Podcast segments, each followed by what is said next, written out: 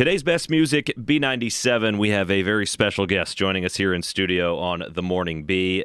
Les Mis is currently at the IU Auditorium here in Bloomington, and the show started back on Tuesday and goes through the end of the week. Eight shows over a six day stretch, and we have a special cast member from Les Mis and Andrew Maughan joining us in studio. Andrew, thanks so much for chatting with us. How we doing? I'm doing great. It's good to be back in Bloomington. Well, on that note, let's start there. You uh, are, are a part of this show at the IU Auditorium, but also this is a very special leg of this this tour of Les Mis as an IU grad. What's it like to be back here in Bloomington? It's fantastic. I was here from 2013 to 2016, and I was part of the Jacobs School of Music. So I studied opera, actually. That's what I did for three years. And I was in three different productions while I was here. I did the Bohème, I was Rodolfo in Bohème, uh, Alfredo in Traviata, and Eisenstein in Die Fledermaus. So I have a lot of experience performing in Bloomington. And you took over the uh, IU Auditorium Instagram page back I on did, Tuesday yeah. before that first show. Uh, as you went around and I saw you walking around different parts of Bloomington. Are, are, there any specific spots and things that that you want to do? I know you're very very yes. busy doing some uh, other things. Today but, uh, I'm going to go to Mother Bears. Um, taking some cast members there. Personally, I also love Avers. I think Avers is almost edges it out. That's it's controversial. I know, but there's a lot of good choices. I know, right? Um, Bears Place, which again, a lot of these places that I know were also by Jacob School of Music, so I know that area really well. But also like Uptown Cafe, uh, Upland Brewery, uh, Cardinal Spirits. Like, there's so many awesome places here in Bloomington, and that's I was so excited to just be back and seeing all of these places. Now, when you were at Jacobs, you went through some different performances. Now, is this the first time you're you're performing at the auditorium? Do you did you do that while you were here? How, how different is it being he, back here now than than versus when you were at Jacobs? It's very different. So when I was at Jacobs, the MAC, the Musical Arts Center, only seats about fifteen hundred people, whereas and the stage is the size of the Met. You know, it's a massive stage. Um, the auditorium, our set just barely fits in the backstage. So we're all sort of squished in. We're all changing in a different area. Um, you know, our set just barely fits, and so but the house is 3,100 seats, I think, 3,200 seats.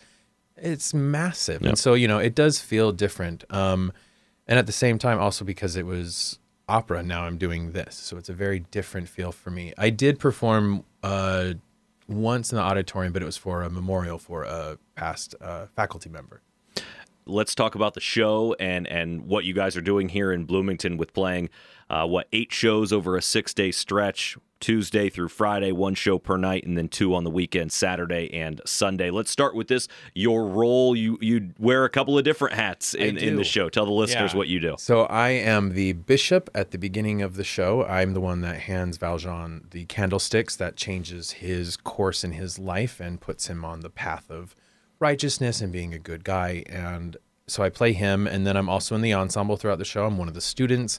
I also do something that's called the loud hailer. So I yell the warning over the barricade. Uh, it's super fun. It's a blast. And then I also understudy Jean Valjean and Javert. So you wear uh, many different things. So what's it like on a day to day basis getting ready for doing an assortment of different things? You mentioned being the understudy in some, some bigger roles and then doing a couple of different things during typical shows? I mean, what's it like just day to day as you as you play different roles? Well, it's it's a lot. So the show is just under three hours. It is it, it is worth it though, mm-hmm. but it's you do have to pace yourself. You have to pace yourself for the three hours, and then you have to pace yourself for the 24 hours of show that you have to do, especially the, on the weekends when we do five shows starting Friday night. You know, so we do five shows in two and a half days. So the typical day is lots of water, uh, usually working out. You know, some try to eat something healthy, and then few vocal warm ups. Make sure your voice is ready to go, and then you do the show.